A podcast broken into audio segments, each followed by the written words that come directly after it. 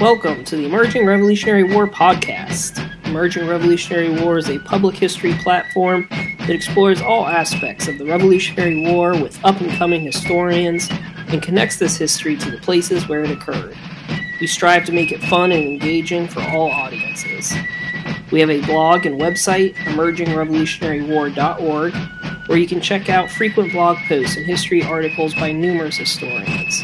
In addition to our blog, we are active on social media. Check us out on Facebook, Twitter, and YouTube. We host an annual symposium that takes place in Alexandria, Virginia, and we now also host battlefield bus tours. We also have the Emerging Revolutionary War book series, published by Savas Beatie.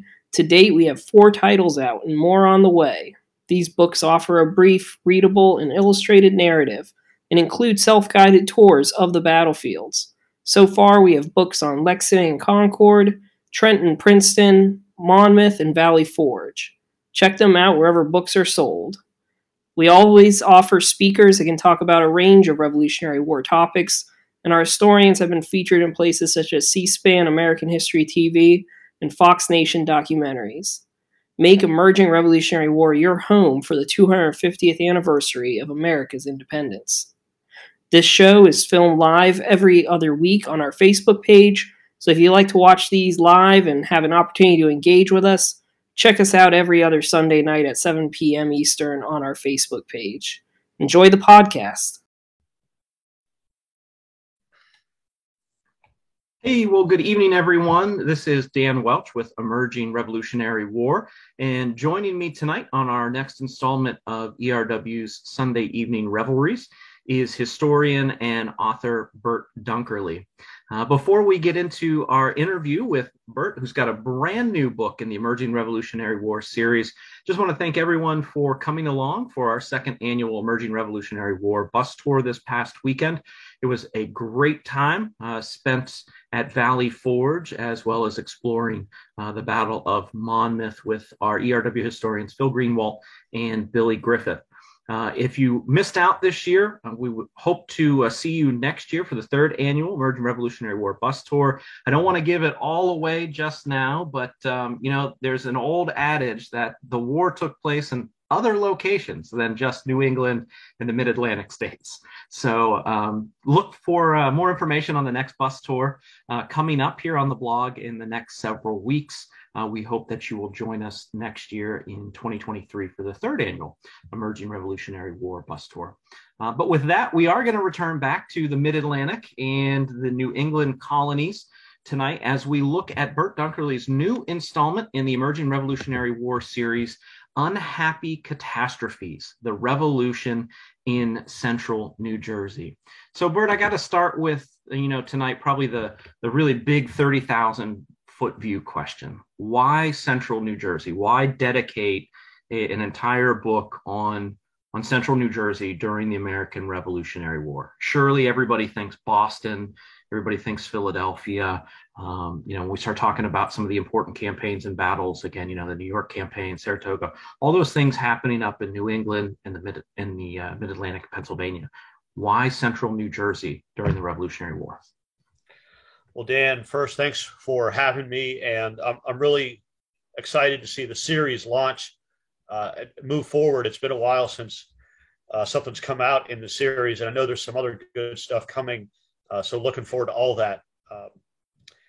But to get to your question, I spent some time working at Morristown, and I really dove into the history, and I came to really appreciate the revolution in that area. There's just so much. It's fascinating. And what really stood out to me were a couple things. One is that the Continental Army spent about half the war in New Jersey. The war starts in New England, and then, fighting shifts to the New York area, and then they're in New Jersey for a while, and then, they go to Pennsylvania, and they're back to New Jersey, and then down to Virginia for the Washington's main army. But they're in New Jersey for a long time, for a lot of the war. And it's not just that.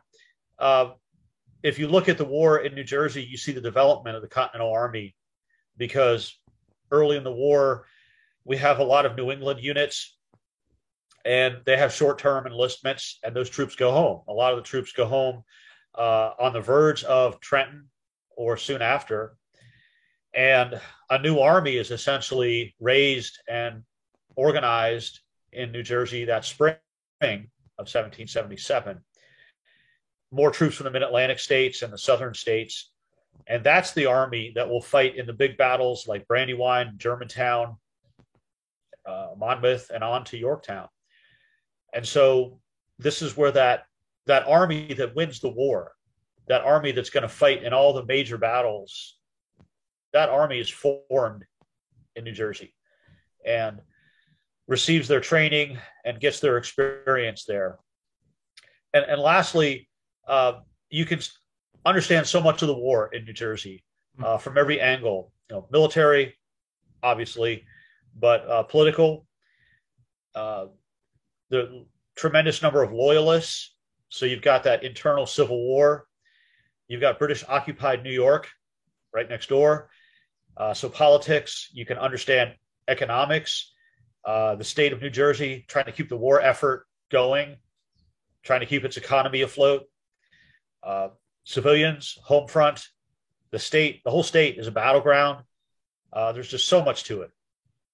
Yeah, and one of the things that I'd like to dive into that you raised, you talk about how, the Continental Army keeps returning back to New Jersey over and over. And this past weekend, we spent an entire weekend devoting time on the second annual bus tour at both Valley Forge and Monmouth. And I think when everyone immediately goes to Rev War encampment, Continental Army, everybody goes to Valley Forge. That is the thing that comes to mind.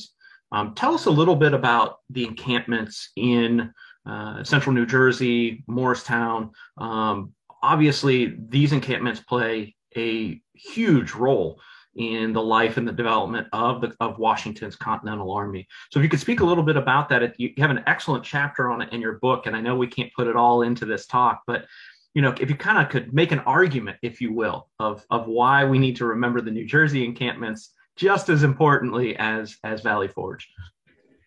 Not to take anything away from Valley Forge. I love Valley Forge. It's important, absolutely. But we forget about places like Morristown. The winter at Valley Forge, most of the soldiers talk about being, as a suffering as usual. Yeah, it's a crappy winter. Yeah, we're hungry again. Morristown was just awful. Morristown, tremendous cold, several snowstorms, several feet at a time. Nothing could move. Supplies could not get in.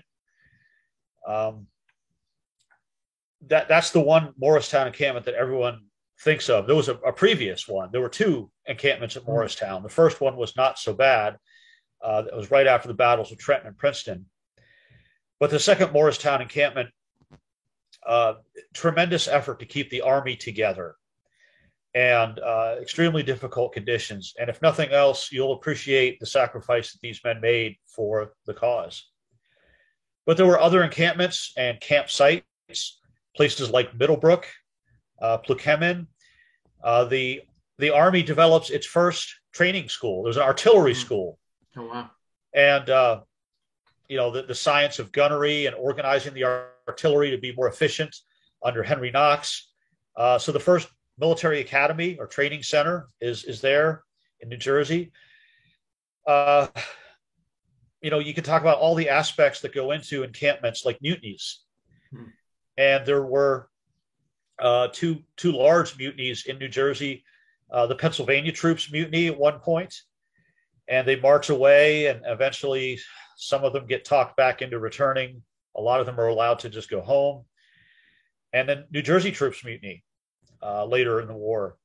And it goes to show that as the war drags on, things are getting really bad. The money is worthless. Supplies are inadequate. And it challenges Washington's leadership, and he has to very, very carefully handle that. And he has to act swiftly, and he does, because mutiny is contagious, and he realizes he has to contain it before it gets out of hand. And it leads me to another point about the whole supply issue. I've always had respect for Washington but I really appreciated how he handled the supply challenges during that harsh Morristown winter. He came to realize that unless the army got fed off of the civilian population, the army would not survive. And the irony in that is that you have to take from the people you're trying to defend and protect. And of course, there's a fair number of loyalists too, who are going to point out the irony of that. And so what Washington does is he comes up with a system to requisition supplies, but he goes through the local civilian authorities, through the county courts and the county judges, and gives each county a quota to supply the army. And I just want to read a quote from Washington's writing talking about this. "I'm persuaded that you will not forget that we are compelled by necessity to take the property of citizens for the support of the army on whom their safety depends. We should be careful to manifest that we have a reverence for their rights and wish not to do anything that necessity and even their own good do not absolutely require." So Washington had a real reverence and respect for civilian authority, and certainly knew that what he was doing was going to be hard on the civilians and unpopular, but he tried to do it in a way that was organized, legal, and it worked. And I want to come back to this quote that you just read, because I think it touches on some really interesting points about the civilian population in and around these encampments and central New Jersey. But before we do, kind of going back to the comparison of Valley Forge and these other encampments, particularly the second encampment at Morristown, why do you think that when it comes to American memory or the memory of even the veterans that talk about their experiences, Valley Forge is the one that often gets not only talked about, but the one where, there's the painting of Washington praying in that wild snowstorm. And we think about the snowstorms at Valley Forge, which really wasn't as a lot of snow as compared to what they get in Morristown. We think about the cold at Valley Forge. Yeah, it was cold, but again, it wasn't as severe as the winter at Morristown. Why do you think in the memory of these encampments or the memory of the Revolutionary War that, at least the American mind, if not those studying abroad as well, continually come back to Valley Forge? Why isn't Morristown remembered as significantly in popular American memory as Valley Forge is? Good question. I think there's a couple things. One is that the army at Valley Forge absolutely suffers from lack of supplies, but the army it's more of a disorganization and inefficiency problem. Valley Forge is the first major encampment where you have 10, 12,000 troops camped in one location and trying to survive a winter. So the supply situation isn't very good. The hygiene, the layout of the camp, they're learning as they go. When they're at that Morristown encampment, they've done this, and they're better organized. They're veterans at building huts, and they're more efficient. And even though the supply situation is still bad, and the winter is much worse, there are fewer deaths. And I think Valley Forge stood out for that reason, because it was their first real experience, and it was a tough winter with a lot of losses, whereas Morristown was a harsher winter, but they didn't suffer as many deaths. I think von Steuben's a big part of that too. When the army goes into Valley Forge, the army hasn't fought together a lot and melded as one continental army. Units from different states are still using different manuals and different orders and drill, and von Steuben simplifies everything and makes one common drill manual for the entire army, and he trains the army, and the army is transformed. That's absolutely true at Valley Forge. So it's important for that reason. at Morristown, that army's already gone through that. And again, they're veterans. They don't need that drill and training. So Valley Forge stands out because the army was transformed. So I think that's part of it too. Well, I think that's a really great breakdown of, the comparison of Valley Forge and that of some of these encampments in central New Jersey. And it's an awesome chapter in your book. And for those of us that are just joining us this evening that got on a little late, we have Bert Dunkerly with us this evening, a historian and author. He's got a new book out in the Emerging Revolutionary War series, Unhappy Catastrophes, Central New Jersey in the Revolution. One of the things that you discussed, that you read for us, you shared with us, is that quote by Washington, having reverence for the local civilian population, but trying to walk that line between following the laws but impressing upon the local populace requisition of supplies.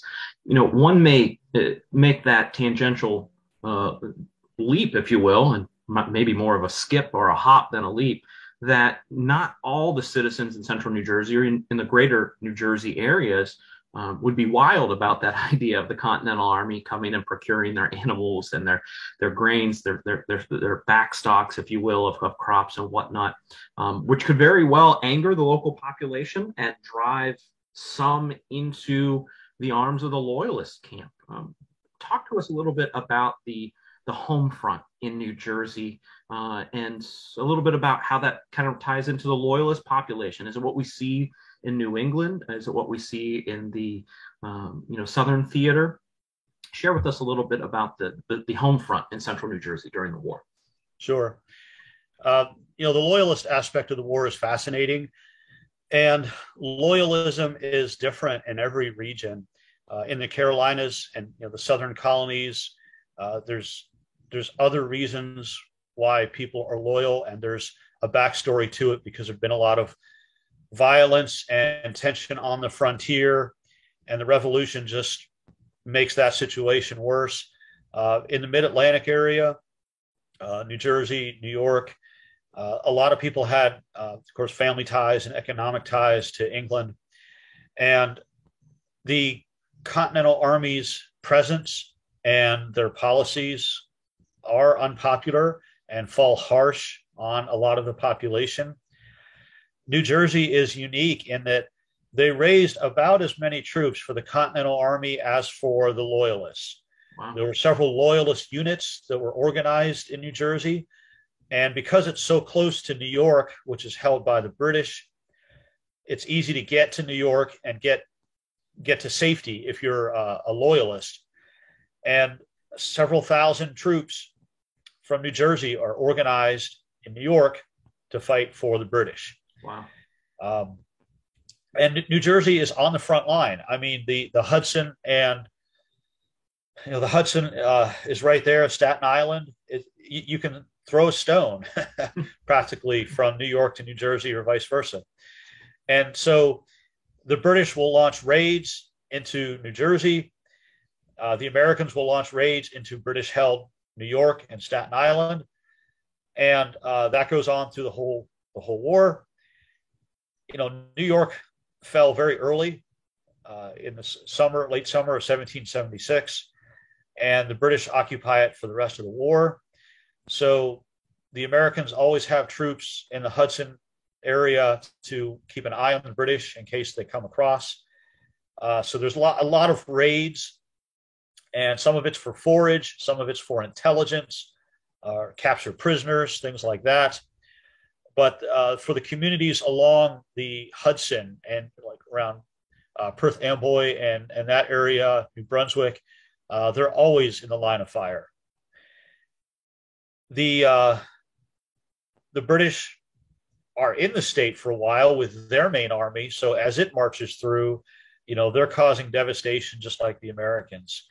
And the governor of New Jersey, Livingston, I think does a great job trying to hold it together. The state organizes a new constitution and organizes a militia system and organizes a state government, just like all the other states do, but they're doing with British troops present in their state and on its border. So it's a lot of fascinating things going on. And it goes back to my earlier point that the war never left New Jersey. You know, the American and British armies will leave Boston and not come back. When they invade Pennsylvania and go up through Brandywine and Philadelphia, they cause devastation, and then they leave and they don't come back. Virginia really doesn't feel the war until the end. So this is a place where the war is constantly there. Yeah, it sounds, almost like, I started off as a 19th century American military historian, trying to not say the big CW word here on the. You can say it. The way that you write the narrative of the book, you make a very compelling argument as it relates to central New Jersey, that, New Jersey and this particular area of New Jersey is almost like the Virginia of the American Civil War, that the local populace is constantly experiencing the hard hand of war, both by the Continental Army and the British Army, encampment after encampment, raid after raid, battle after battle. It's ever present, as you mentioned, throughout the narrative of your book. So talk a little bit then, one of the things that you mentioned is some of the raids, but also some of the battles. I think within the last perhaps maybe 15 years or so, the idea of the 10 crucial days has really moved to the forefront of American Revolutionary War history and really putting on the map, Trenton and Princeton. But obviously there's other actions in New Jersey. And you have a great chapter on highlighting some of those battles and some of those raids. Give us a quick overview of some of the important moments in the military aspect of New Jersey's role in the American Revolutionary War outside of the big two of Trenton and Princeton. Yeah. One of the things that is going to be different about this book in the series is that it's not about a major battle or an event. Like Valley Forge or Lexington and Concord. But I thought it was important to cover these smaller, lesser known things, and they're building blocks. Like I said earlier, these smaller actions help build the army, give the Continental Army experience. So there are the engagements at Trenton and Princeton in December, January. And then that spring of 1777, we have what's called the Forage War. And there's a lot of lessons that can be learned here. The British occupy part of the state around New Brunswick, and they've got to support their troops and get forage for their horses. And the Americans are on the outskirts of the British controlled area. And every time the British send out foraging parties to get food and supplies, they get ambushed. And it just escalates. And sometimes the British set traps. They send out dummy foraging parties to lure the Americans in. And this thing just goes on all through the spring. Small scale actions, regimental, company sized. But it wears the British down, absolutely. And then we get into the spring and summer of 1777, and there's some decent sized battles. They're not big, but we have engagements at places like Bound Brook and the Short Hills. These involve several regiments or brigades at a time. And again, it's the first time that these American troops have fought in a battle that size. So they're getting experience maneuvering. They're getting experience fighting, in line with other regiments next to them. And for anyone who studies, whether it's Civil War or Revolution, that's an important concept to get that experience, for officers to get that experience, coordination of units, moving into and out of combat, extricating themselves and, all that goes with it. So we have some engagements like that. And the next big battles that these troops will all fight is Brandywine. So this helps build up the experience for the Americans and for the British and the German troops, learning how to fight in this country and learning how to maneuver on a large scale. There are several cavalry raids that occur through the area. The British launched a couple cavalry raids to destroy American supplies and capture supplies of their own. Late in the war, the British launched a major foraging expedition into the northern part, Bergen County, to gather supplies. For the British, their stuff comes from 3,000 miles away, largely. So they're always looking for supplies. But the military parts of it are important. They're not the big battles like we think of, like Monmouth and Trenton, but they're lesser known battles that are important. And one of the things I also wanted to emphasize is the importance of preservation, because with the 250th anniversary coming up, the state of New Jersey, National Park Service, the Battlefield Trust, a lot of the groups that we're all familiar with and support will all be working together. And there's tremendous opportunity at some of these sites, even if a lot of them are built over or there's not much to see right now. There's still potential at some of these sites. And I wanted to emphasize that we should look for that opportunity and not think that it's too late. Yeah, you have got two great appendices in the book that specifically talk about that. A great appendice by Jim Lighthizer from the American Battlefield Trust on why we need to preserve Revolutionary War battlefields of all sizes, not just your Monmouths and your Trentons and your Princetons, but also many of these other locations that you talk about in the book, and underscoring Jim's appendix and your own discussion on the importance is looking at the archaeological aspects of the Revolutionary War. You have a great appendix there written on the archaeology of these locations within New Jersey, and that archaeological record helps to not only for us further our knowledge and understanding, but underscore why we need to preserve these places because of that importance. One of the things I wanted to go back to that you touched on was the necessity of British foraging operations that lead to many of these smaller scale actions, which from a military standpoint are really that proving and training ground, as you mentioned. What's the old saying? Amateurs study tactics, professionals study logistics, and I equated your parts of the narrative of these foraging expectations and what New Jersey is cranking out on the home front in way of material and food and rations for both armies. New Jersey comes across as really the breadbasket of the Mid-Atlantic region for both of these armies to continue to operate. So that ties into our earlier discussion of why are we having encampments here in this area, because of the output that New Jersey is able to produce on the home front. And I think folks will really be able to dig into those chapters on these foraging expeditions that continue to grow throughout the 1770s and into the early 1780s. Talk to us a little bit. We mentioned the foraging war. Talk to us a little bit about the war on the plains. It's something I had never really come to fully appreciate and understand, but it was eye-opening to say the least in your book. Talk to us a little bit, or give us an overview of what that really was and the key players and factors in it.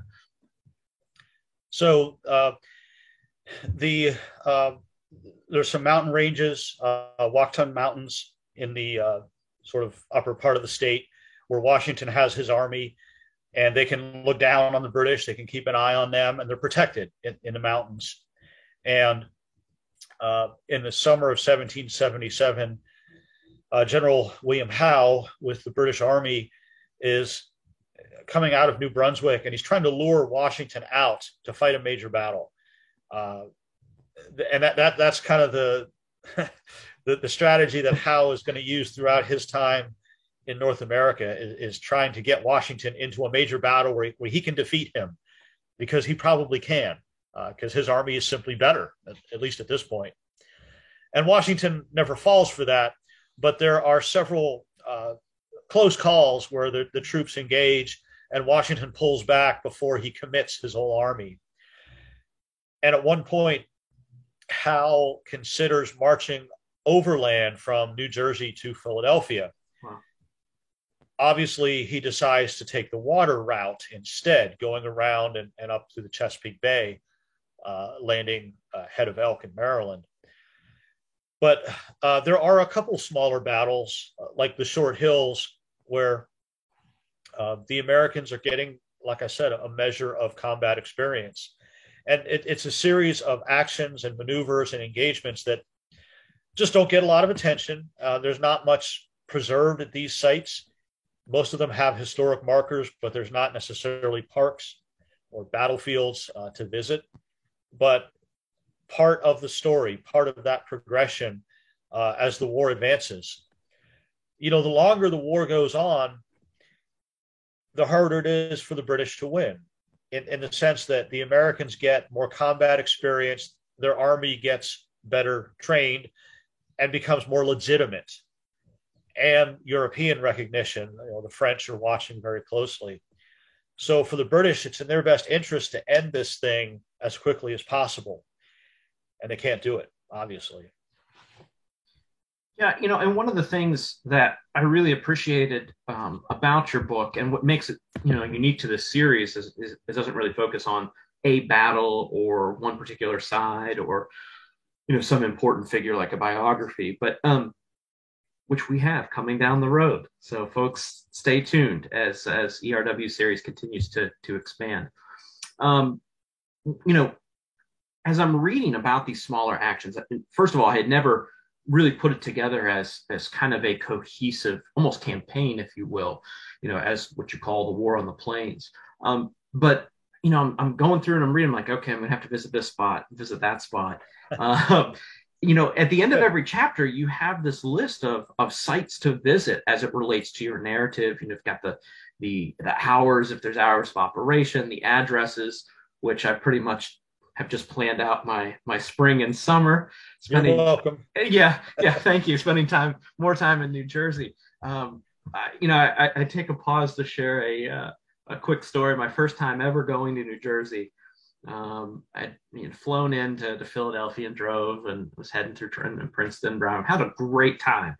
The rental car needs some gas, so I pull into the gas station. You know, a good Midwesterner, I hop out and grab the handle, and I'm getting open the gas tank door, and I got a guy coming running at me yelling. I'm like, what is going on? What is this gentleman? I don't get it. I can't pump my own gas in New Jersey. You broke the law, Dan. I broke the law, all for the love of Revolutionary War battlefield visits.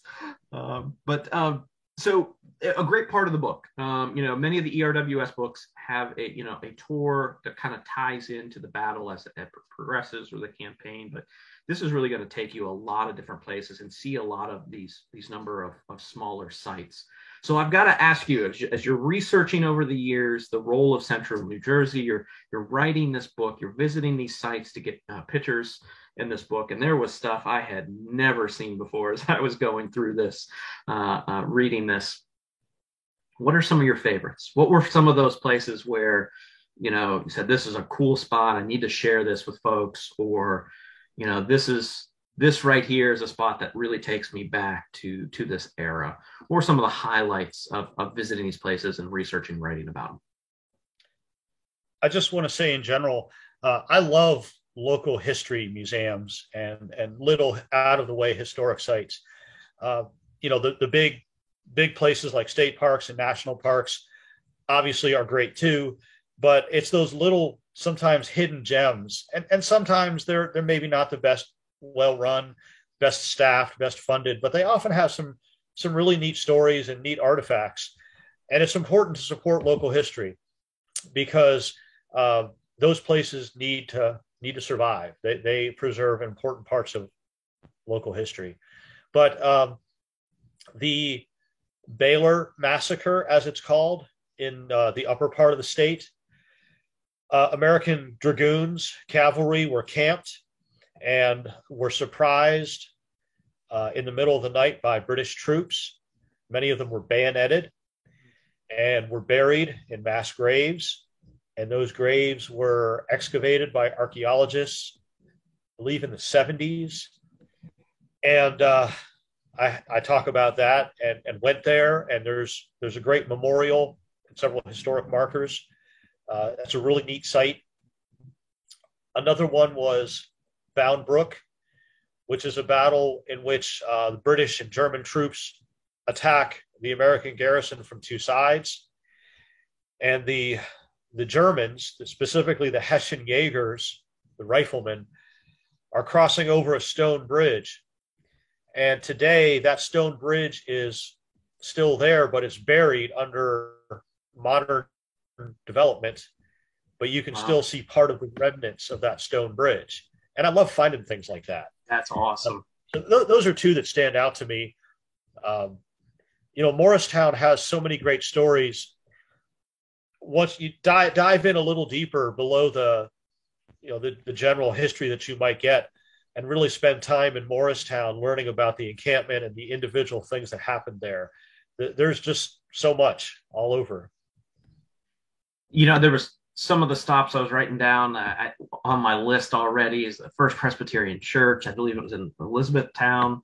I've got to go back to Morristown. I definitely, you know, I went through the visitor center and then did a little bit of the driving tour. I'm like, okay, cool, it's an encampment. But after going through this and really digging deeper into your book, I think the best way to encapsulate your newest book is that it tells the story of the microcosm of the American Revolution.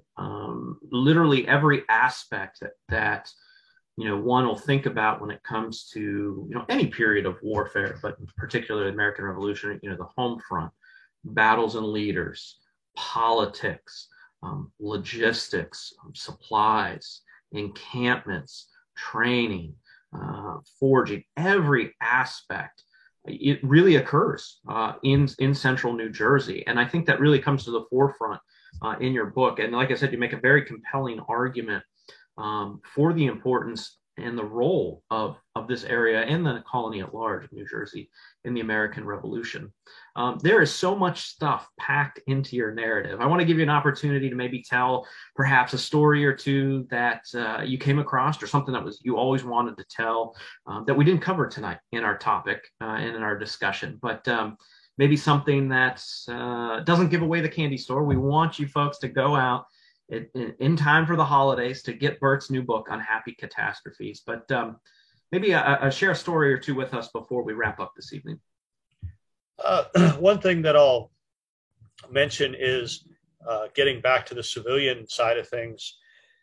Because the state is on the front lines and does have a divided population, and the British can so easily come over, and loyalists are strong in certain areas, it's really something to think about. There isn't freedom of speech. If you're on the patriot side or the revolutionary side, there isn't a choice. The government has to be, the state government has to enforce its policies to run the war. And just like Washington had to take from the civilians, there are some difficult choices that these people made and that people had to live with. And that just stood out to me that for the civilians, it's not just about their stuff being taken and their crops being trampled. Freedom of movement, being able to express themselves. A lot of those things that in other states, they don't have the oppression, but if you lived in these parts of New Jersey, you did have to deal with those things. And maybe it's not fair, maybe it's not right, but to win the war, that's what they had to do. The other thing I'll point out, and you didn't ask about it, but I'm sure people are wondering about the title. Yes, that's a wonderful question. You get to it in the narrative, but tell us, Unhappy Catastrophes, how does that relate to New Jersey in the American Revolution? Well, you see, this way we can call it the Unhappy Book. So that, you know, there's the Monmouth Book, there's the Camden Book, there's the Unhappy Book. I was looking for a good title, and I came across a couple ideas. I like to use quotes. Yes. Original words from the participants. And this is a quote from Washington, who talks about the unhappy catastrophes that will follow if the British get across the Hudson. And of course they do. The British are able to control the Hudson and cross it multiple times, and actually whenever they want to, pretty much. But I thought, you know, that's kind of a neat phrase, but it applies in so many ways to, you know, the battles that happen. You know, there's a lot of unhappiness for the Continental troops, for the British, for the Loyalists, for the civilians. It sort of it captures the struggles that these people went through. And of course, for some, there is going to be a happy ending, but not for everybody. And that's the way history is. Folks, you definitely going to want to pick up a copy of Bert's new book, Unhappy Catastrophes, a book titled after a remark that Washington makes during the war, as Bert just shared with us. It's perfect time to get it. Holidays are coming up. That's the latest release in the Emerging Revolutionary War series through Savas Beatie Publishing. Bert, thank you so much for joining us tonight. And before I let you go, would you mind sharing with us, now that this one's out, what's next on the list? What are you researching? We know you're always, you know, splitting that edge between the 18th and 19th centuries. What is on the researching block, as they say? A couple things. There's a little skirmish in Maryland you might have heard of called Antietam. Hmm. I think some folks may have heard of that one. There may have even been some troops from Ohio there. There was. There I'll was. Have to check on that. I've got something on Antietam I'm working on, and something on the French and Indian War, which I've always been fascinated by. The French and Indian War in Pennsylvania, Braddock and Forbes, and the campaigns that they undertook. Well, you're definitely going to want to look for those next projects. By Bert Dunkerly, excellent author and historian, brings it to life, takes you to these places. Bert, thanks so much for joining us this evening. Thank you for having me. Appreciate it. Folks, join us again in 2 weeks for our next installment of Emerging Revolutionary War's Sunday Night Revelries. Thanks so much for joining us this evening. Just a quick note as we end, tonight's program was previously recorded. Many of us are on our way back from the second annual ERW bus tour. If you have any questions for Bert, please feel free to drop us a line at emergingrevolutionarywar@gmail.com. Again, the email address is emergingrevolutionarywar@gmail.com, or you can drop us a message via our Facebook page, and we'd be happy to get those to Bert. If anything jogged your interest tonight and you have some questions for our author. Thanks again, and we'll see you soon. Take care. Bye-bye.